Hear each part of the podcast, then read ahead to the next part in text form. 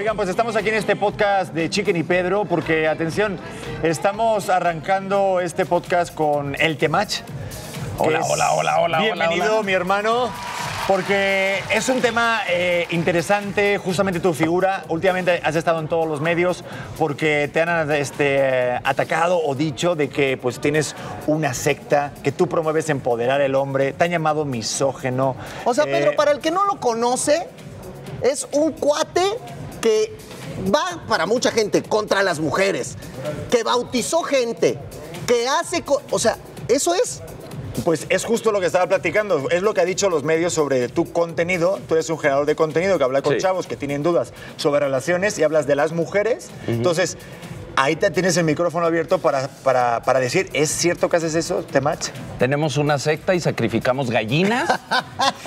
Nos bañamos en su sangre para subir la testosterona. No, Bueno, pues claro pero, que no. pero sí hiciste, sí hiciste una ceremonia de un bautizo. ¿Qué no, fue eso? hice una ceremonia. A es ver, que esa cuéntanos. es la cosa. Tú pones una imagen en redes y la Yes. gente, lo que cada quien lee, a mí más bien me pregunta por qué si ven una imagen de un- esto es, es mi merch, es, ahorita Sí. les dejo, les traje cadenitas Y están para, chidas, ¿eh? Sí, para darle su cadenita y es No, para no que los eso. compas, ¿no?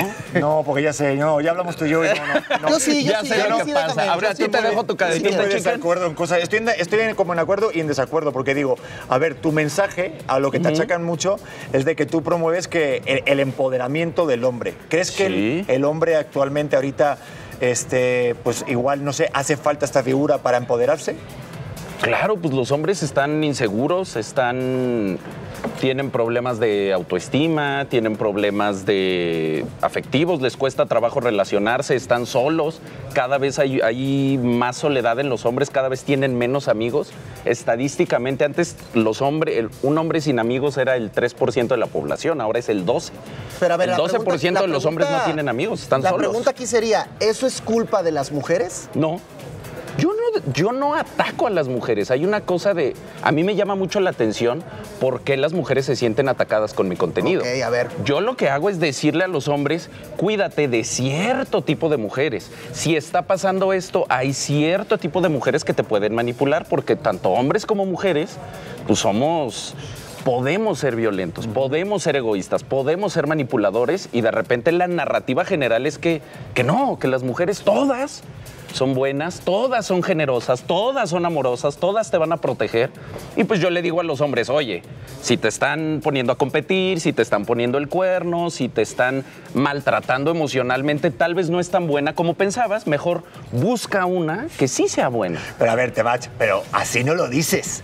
O sea, así tan bonito, así educado, bien perfumado, oliendo a café, no lo dices. De repente ves un clip y si mandas a... Mingar a su chadre. a alguna cosa, o sea, si son palabras Sí. malsonantes, si eres consciente de que ese lenguaje que utilizas, que Sí. puede también interpretarse como violento o agre- o agresivo, puede provocar esa emoción en el público, por eso es Pues también tiene ¿o que no? ver con que yo soy del norte, yo soy, bueno, no hay una duda, yo soy de Aguascalientes y en Aguascalientes Eh, no sentimos norte, pero es el centro. Ok. Pero pues sí es el rancho, sí es, hay otra forma de hablar y hay otra forma de expresarse, o sea, a mí me cuesta mucho trabajo estar en televisión en vivo porque sé que no puedo decir ciertas cosas y ya una vez de decirte unas ya cosas. una vez tuve problemas por eso, ya una vez tuve que pagar una multa por eso por ¿Ah, una sí? palabra que dije en un- entonces, me controlo, pero es mi forma de hablar. No quiere decir ni que estoy agrediendo a nadie. Y también es una realidad que, pues, para las nuevas generaciones tienen otra velocidad de lectura, tienen otra velocidad de consumo de contenido.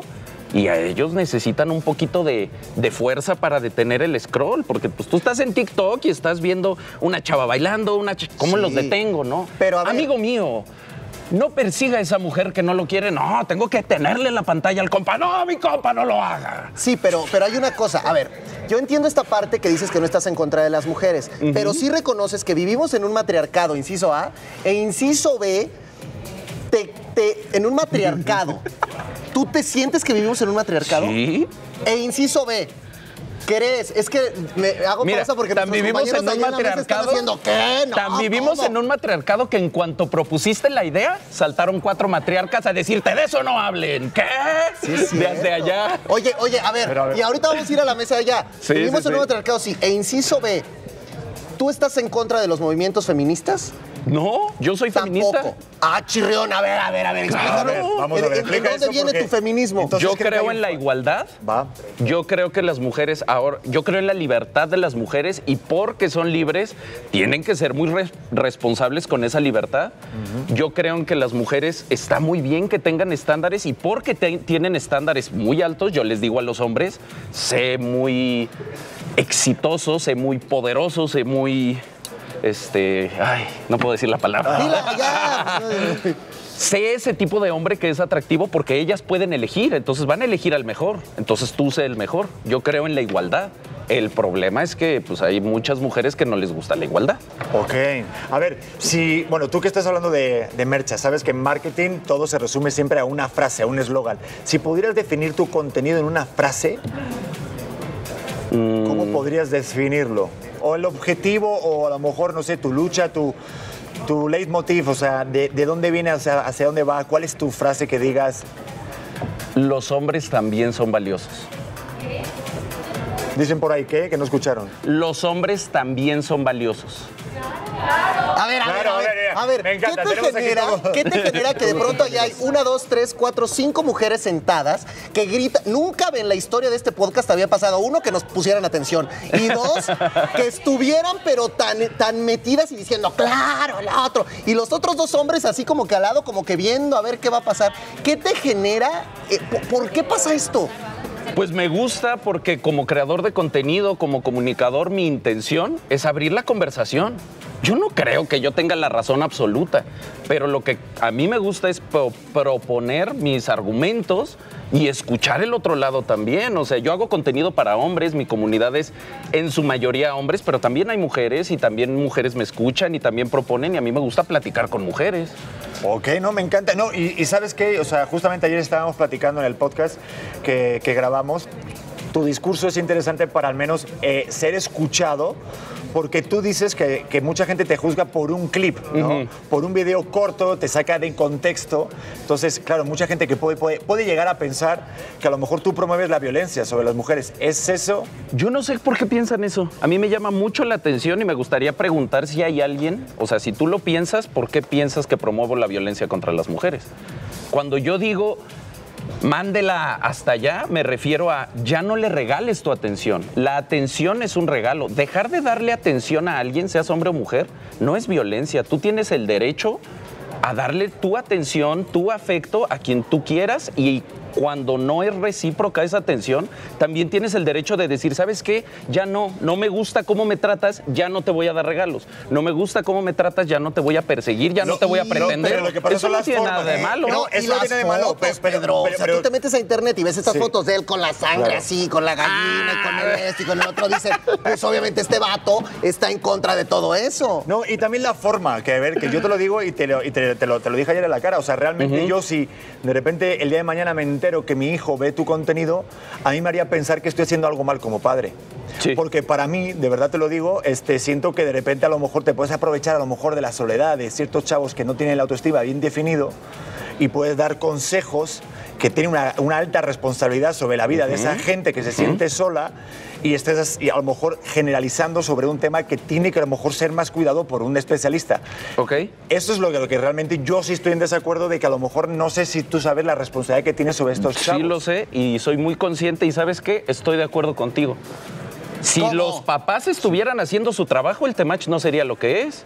Aquí el problema es que no hay nadie haciéndolo. Los hombres están abandonados, los hombres jóvenes están solos, no tienen asesorías y me están buscando a mí y yo no digo, ay, a mí no me importa. Yo digo, órale, va, con las herramientas que tengo y todos los días me desvelo leyendo y me desvelo trabajando para tener mejores herramientas, órale, va, yo te respondo a ti que nadie te quiere responder, a eres ti un- que no, tiene- no a ver, tienes papá. Eres un orientador, eres Sí. un agitador, eres También. una persona que quiere que los hombres hagan conciencia, pero también estás en contra de algunas posturas radicales feministas. Pero, o sea, todo eso engloba a la persona que eres y no eres malo. Pues es que nadie es malo. Ese es el problema, que tenemos esta mentalidad como muy radical de o eres bueno o eres malo. Muy blanco-negro. Blanco o negro. Y no, la verdad es que los seres humanos somos bien complejos, somos, y lo mismo pasa a la hora de relacionarse.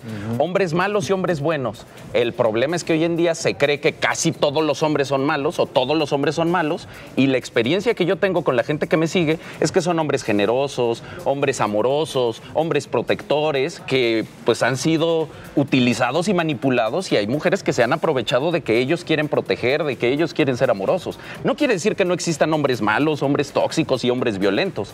Quiere decir que hay toda una gama de posibilidades en la masculinidad y hay un sector que está muy desatendido. Yo pensé que era un sector chiquito, empecé a hacer contenido y resulta que son 5 millones de hombres en Latinoamérica y contando. Bueno, pues, Pues te vas bueno. a gastar un montón de mercha, ¿no? Son muchas medallitas. Son muchísimas. Son cinco millones, Y- y, y paréntesis, no es un bautizo. Yo, este es mi merch. Y cuando fui al- a la experiencia del Día del Hombre, se acercaron unos chavos y me dijeron: Mira, aprovechando que está aquí el Temach, en un evento gratuito, en un evento de ir a hacer ejercicio, porque es el Día del Hombre, 19 de noviembre.